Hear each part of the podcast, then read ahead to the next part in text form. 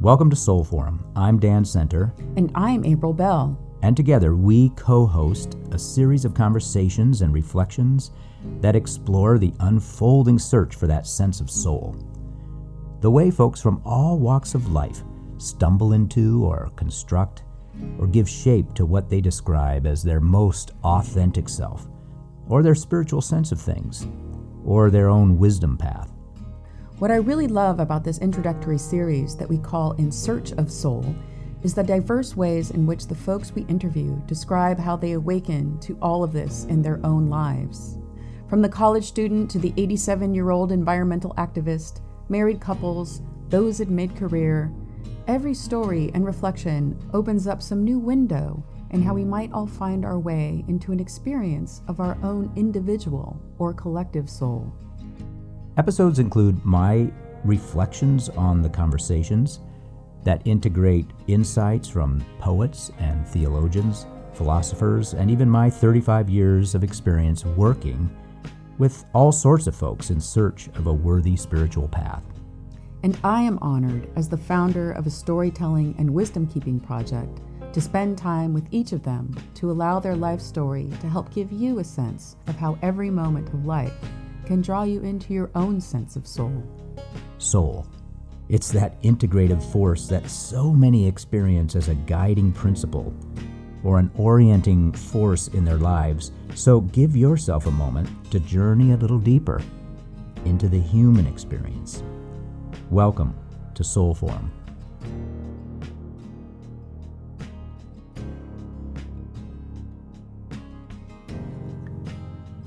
In this final episode, I sit down with Don and Carolyn and explore the way that our lived experience of life it's grounding you know within our family systems the cultural context in which we each find ourselves um, kind of the, all the personal experiences that accumulate over life all of those circumstances they all kind of well up uh, with each unfolding moment of our life and the way in which our sense of soul, or our spiritual perspective, or even the religious system that we adapt, can kind of serve as a, a container or a bowl into which those experiences sort of find place and sort themselves out, and the way in which we make sense of them.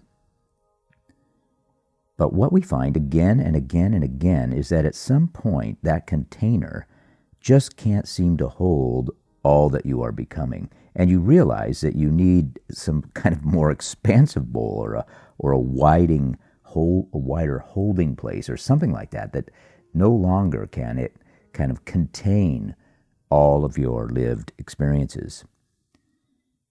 And that those lived experiences will, in fact, invite you into your own soul's journey.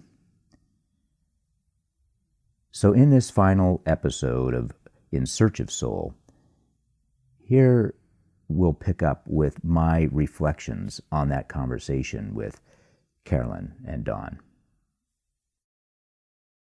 That we don't have to be super anxious about our spiritual journey because our spiritual journey kind of wells up to meet all of us within our experience of life. So it's not as if we have to pick the right path necessarily, even though I've tried to pick a lot of paths that I thought were appropriate. It's almost like the path rises up to meet us as we are in touch with our own experience of life. And, and I think there's some, there's some wonderful grace in that, uh, wisdom in that. And it also becomes a spirituality that's deeply tethered to your own uh, context, your own place, your own story. And so it has a vibrancy to it that I think is beautiful. And in some ways, I think religious institutions, if you want to, if you want to look at their best side, is an attempt to kind of respond to this sort of um, what would you call it, like religious impulse at the heart of the human experience that we all have, and that's been around since the beginning of time. Right? We have this religious impulse, and yet religious systems sometimes respond and say, well, let's kind of um, get clarity about that for all of us, right, collectively. And then sometimes it's used in bad ways, I think, in cultures.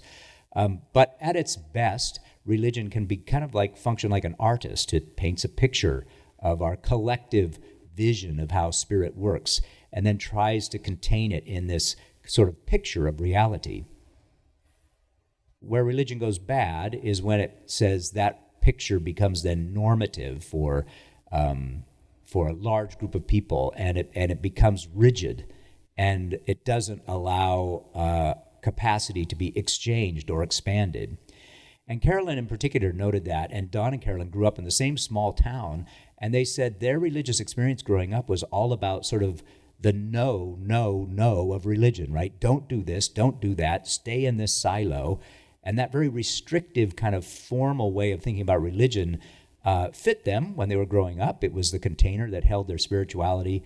But over time, and this is what I want you to think about over time, their experiences begin to draw them out of that container. Isn't that beautiful? That experience itself in life, your experiences, whatever they happen to be, can draw you out of one container and kind of invite you into another space. For Don and Carolyn, that was their experience as they um, were growing up in that town, which uh, religion functioned for them too restrictively. So, two things came out of this conversation that I think are appropriate for today. And one is that idea of experience and how it fits into this. And I would say I, I didn't grow up playing cards, but I, I got I, I married into card playing, so to speak. And one of the things I learned in card playing is there's a thing called a trump card. That if you have a hand, they set trump, and then that becomes this trump card, which is like picked out of the blue, right? You just flip a card, and that's trump. And trump can overcome things like the queen and the king and the ace, right? If you can if you have a trump card, it has this capacity to alter the way the hand is played. I hope you're getting the metaphor here. So experience, in my opinion, as I've talked to Don and Carolyn, experience, I think, functions like that trump card. Right? Your experience, your experience in life all the good ones, the bad ones, the challenging ones, the joy filled ones, your place in life, your geography, all of that experience ultimately is the trump card, I think, that carries a huge amount of weight in the way in which the evolution of your own spiritual journey is going to unfold. And, and what that means, I think, is this invitation to really tend to your experience of life, right? Be be present for your experience, listening to the rhythms of your own experience, the feelings that your experience lifts up in your life. Allow them to settle into that container and see how it brings new shape to the way in which you create your sense of soul or spirituality, uh, the structures that hold that, the patterns or rituals you engage in to be able to support all that you begin to fill up that bowl with. And I think that's the powerful thing I learned uh, talking to both of them. Let me talk a little bit about their experience to, to give you a sense of, of kind of how that works. For Don, he grew up in the same town as Carolyn, and it was, a, it was I don't know how big the town was, but Don described his experience of that town that was his town, he felt, in a sense, marginalized in that space. They weren't financially well off and so they weren't part of the kind of the inner circle of town. So he always felt a little bit like an outsider a little bit like the underdog.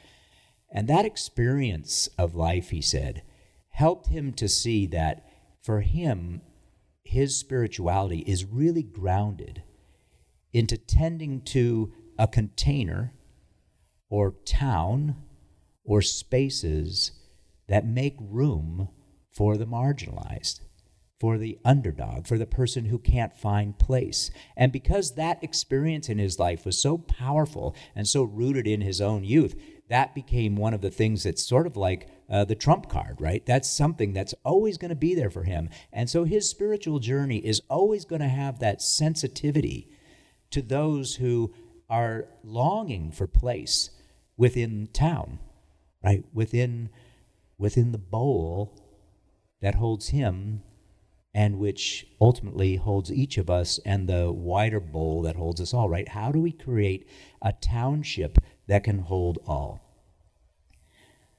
A perfect example of the way in which this happened for Don was um, when he grew up, he was, uh, of course, living in a place where if you were a baseball fan, uh, you would uh, be a, a, fan of the Phillies. I mean, that's where he grew up. That was the hometown team, right?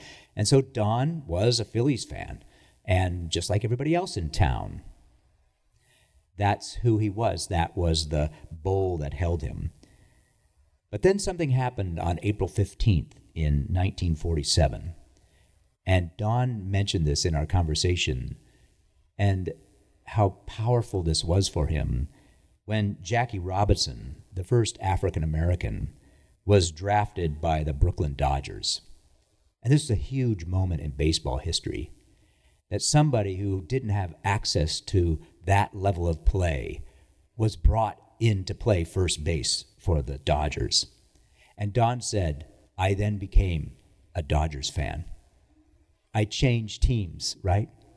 I changed teams because somebody in that town created space for the marginalized, for the person who couldn't find place inside uh, the world of baseball.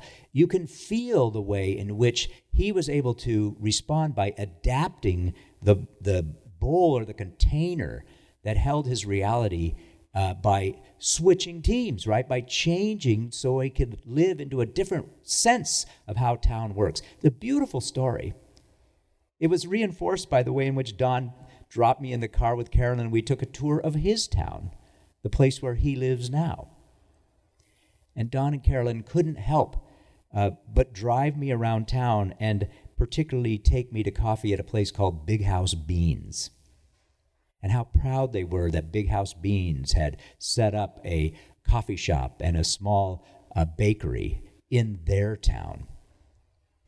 I don't know if you know about Big House Beans, but Big House Beans is a coffee company that was started by an ex convict who tried to create a company that would then do job training for other ex convicts as they came out of San Quentin.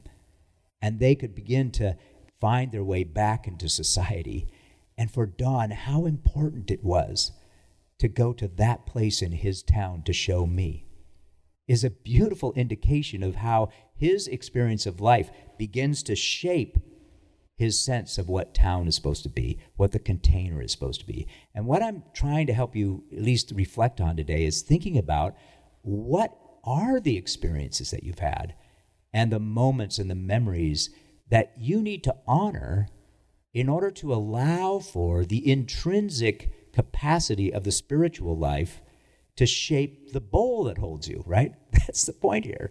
I, I think that's just a beautiful testimony to that.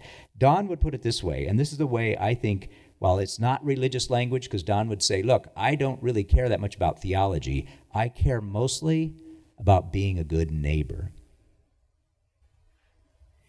And he used this line after he said that. He said, That's a big part of who I am. Isn't that a beautiful way to frame kind of the crux of the religious experience, right? Of this religious impulse. What is the big part of who you are? Right? For Don, that was it. And his the shape of his spirituality, however you defined it, was going to have capacity to hold him and others in such a way. What was a big part in Carolyn's life was a little bit different. Her experience growing up was one that was uh, was grounded in a, uh, a, beautiful family system, particularly her grandfather and her aunts, uh, relatives that she grew up knowing and loving, that literally reached beyond self in service to others in ways that were like ahead of their time. She was passionate when she told me the story of her grandfather, who, if you remember, and I think this is probably linked to the Armenian genocide, who went to Armenia to work on these alternative uh, places where the fleeing Armenians could be without being, um, in a sense, having a different religious structure imposed on them, a, a new cultural heritage imposed on them. Basically, that genocide was trying to wipe out their lineage altogether. And her grandfather uh, takes it upon himself to go and try to be an alternative way for those people who experienced that genocide so long ago. and that that story was a legacy story for her and then that legacy story lived in her family system her experience of family was about not just creating a beautiful family together but really creating good citizens those who look out for each other and that good citizen story sits at the heart of who she is as well. And it helped her to see that all of the smallness of the religion in which she grew up in could no longer contain this gift or this wonder of being able to be uh, open and available to others. And for Carolyn, this capacity to be able to just simply walk alongside of someone, to hear their story and to have compassion for their story and to respond in any way you can help for their story to unfold in a beautiful way is what Carolyn's all about. It's no surprise that both her and Don started a, a hiking group in the congregation that they're a part of, this congregation. Because, yes, you can connect with people on a Sunday morning, but when you walk with them, when you hear their story, for Caroline, that connected to the experience of life that mattered most to her. That was a big part of who she was. My question for all of us today, I think, and for me as well, is how do we tend to our experiences in such a way that they take the lead in guiding us into our own kind of soul's journey, right? There, I think there's a there's almost like a, a, it's much more natural way of thinking about how your spirituality is evolving. And yes you might have inherited a container that holds that but at some point uh, whatever's in that container is going to start spilling out over the edges because your experience or your story or your place in life is going to allow a different way to say i need to change this the shape of this thing so that it becomes more open and more uh, capable of holding the life that i'm living that was the first thing I got out of this uh, conversation with Don and Carolyn. Was I, I, think it's just beautiful and challenging for us all to think about. It's the place of our own experiences within uh, the story that is our soul's story unfolding. The second one, and this leads us to the butterfly story. The second one is um, Carl Jung used to talk about the whole point of religion. Really, is not about securing uh, some sense of salvation outside of the life we're experiencing, but rather finding wholeness within the life that we're experiencing. Wholeness or balance or harmony. Sometimes I think about it um, from an environmental standpoint. I, I love that throughout the seasons, we move to these places where the season pushes itself to the extremes but in those extreme places, it, it feels like it could, it could get out of balance, right? So you think about uh, winter solstice when the night is the longest, and you go, you know, if we keep up like this, we're going to lose all the light. Or summer solstice when the days are just super long and we need the quiet of night to return. The world always then goes back to the equinoxes, right? Where everything falls back in balance again. And there's this almost innate sense that the, that the cosmos and we as humans long for that we can push to extremes, but we have this innate capacity to kind of find balance or harmony. And that you're going to be probably um, motivated, whether you realize it or not, to kind of seek that out in your own life. You know, based on the experiences or the trauma or the uh, challenges that you face, you're going to seek balance. So the thing I kind of picked up from Don and Carolyn is that you sort of have to learn to trust that your body and the cosmic body, right, are going to find ways to do that and attend to how that works for you in your own path. And I'm going to tell you a story about how that worked for Don uh, because it's such a beautiful, I think, uh, story that when Don told it, it was just super simple story. But the more I thought about it, the more I realized it's a, it's like this mystical metaphor story that reminds us of how this works and how we can kind of entrust ourselves to that as you think about what are the experiences that fill that bowl of yours and as dis-ease or or um, or trauma enters into that or or that's not quite working. I know I shouldn't follow that path. To just honor this sort of call back to the equinox space, right? The equal space, and find your way there. So here's the story.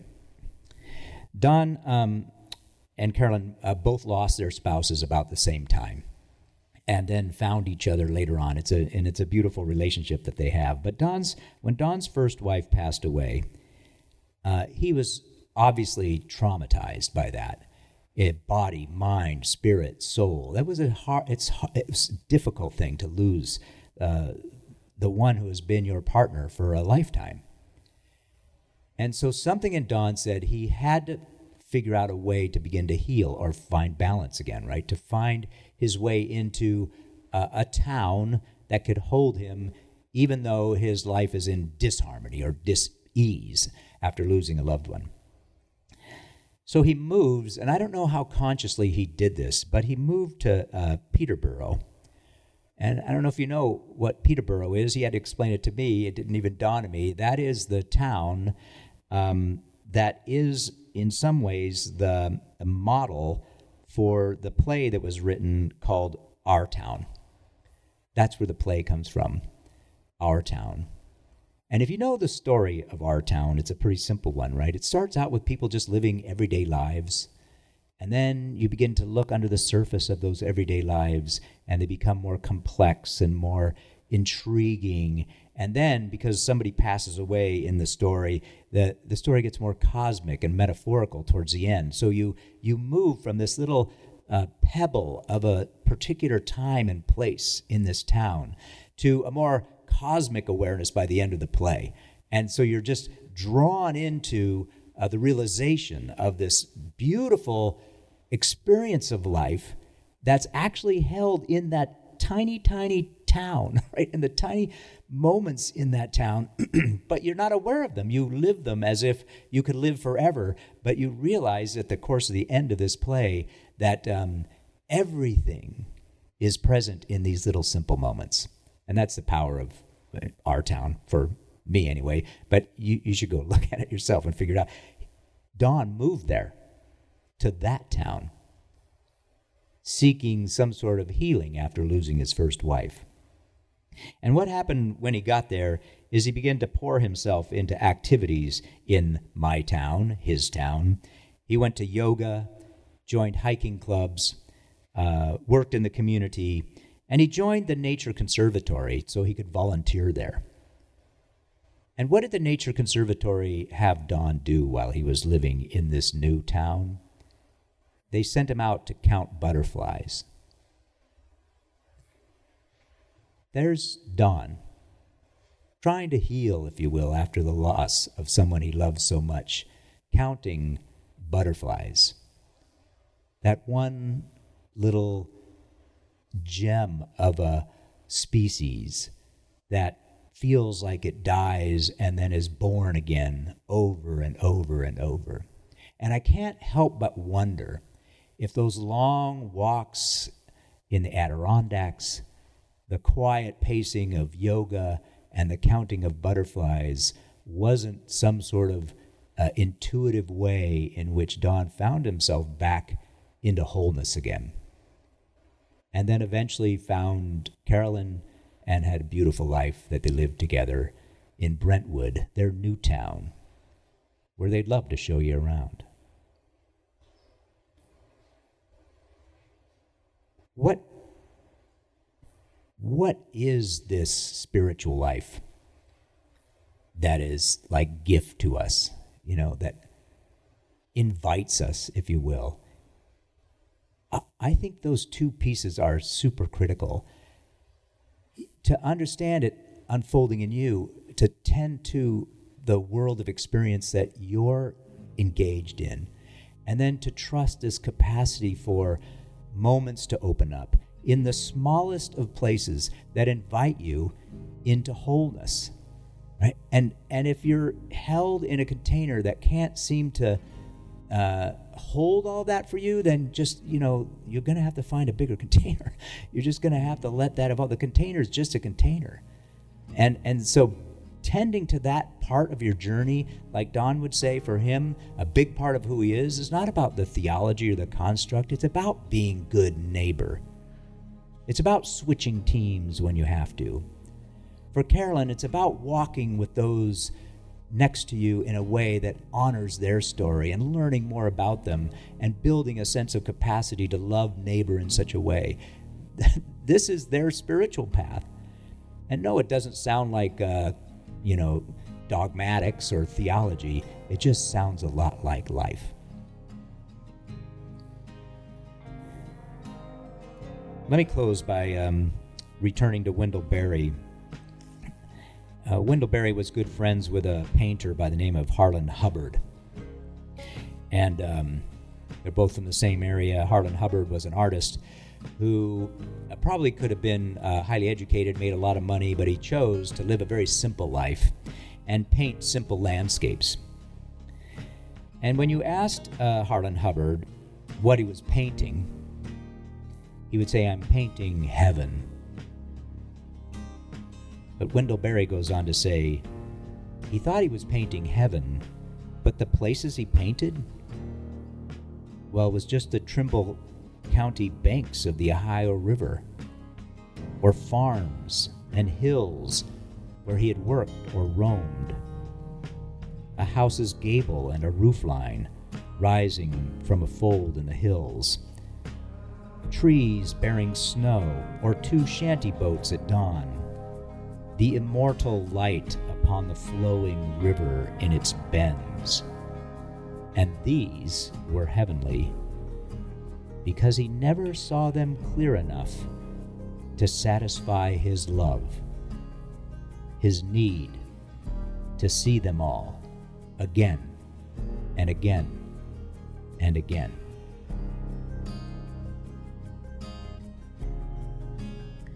My deep gratitude for all of you who have been part of uh, this path with us as we kind of figure out how that search for soul unfolds in all the lives that we've interviewed in this season. Both April and I hope that these conversations, you know, they provide you with a chance to reflect on your own soul's journey and maybe even set you free to explore the edges of your deepest experiences or your expression of life. We invite you to join us for season two coming up in the next few weeks here. We call it Soul Body. Through a number of interviews, we'll try to unpack the way in which our bodies, both our individual bodies, our collective body, and maybe even our you know, cosmic body, all participate in shaping our sense of soul. Join us, won't you? If you enjoyed this episode, it would mean the world to us if you would take a moment to subscribe. If you're listening on Apple Podcast, leaving a five star review would be tremendous. It truly helps us a lot in regard to being discovered by others. This episode of Soul Forum has been brought to you by Storycatcher for iPhone, a fun and simple tool that helps you create shareable keepsake video stories. Be the documentarian in your circles. Find Storycatcher, spelt as all one word, on the Apple App Store. You may attend Soul Forum Live each Sunday morning at Creekside Commons in Lafayette, California. The 30 minute presentation is also live streamed via YouTube and Facebook where people interact via the chat. After the live stream is complete, for those gathering in person, we then enter into a non recorded group discussion on the day's topic. We'd love for you to join us for Soul Forum.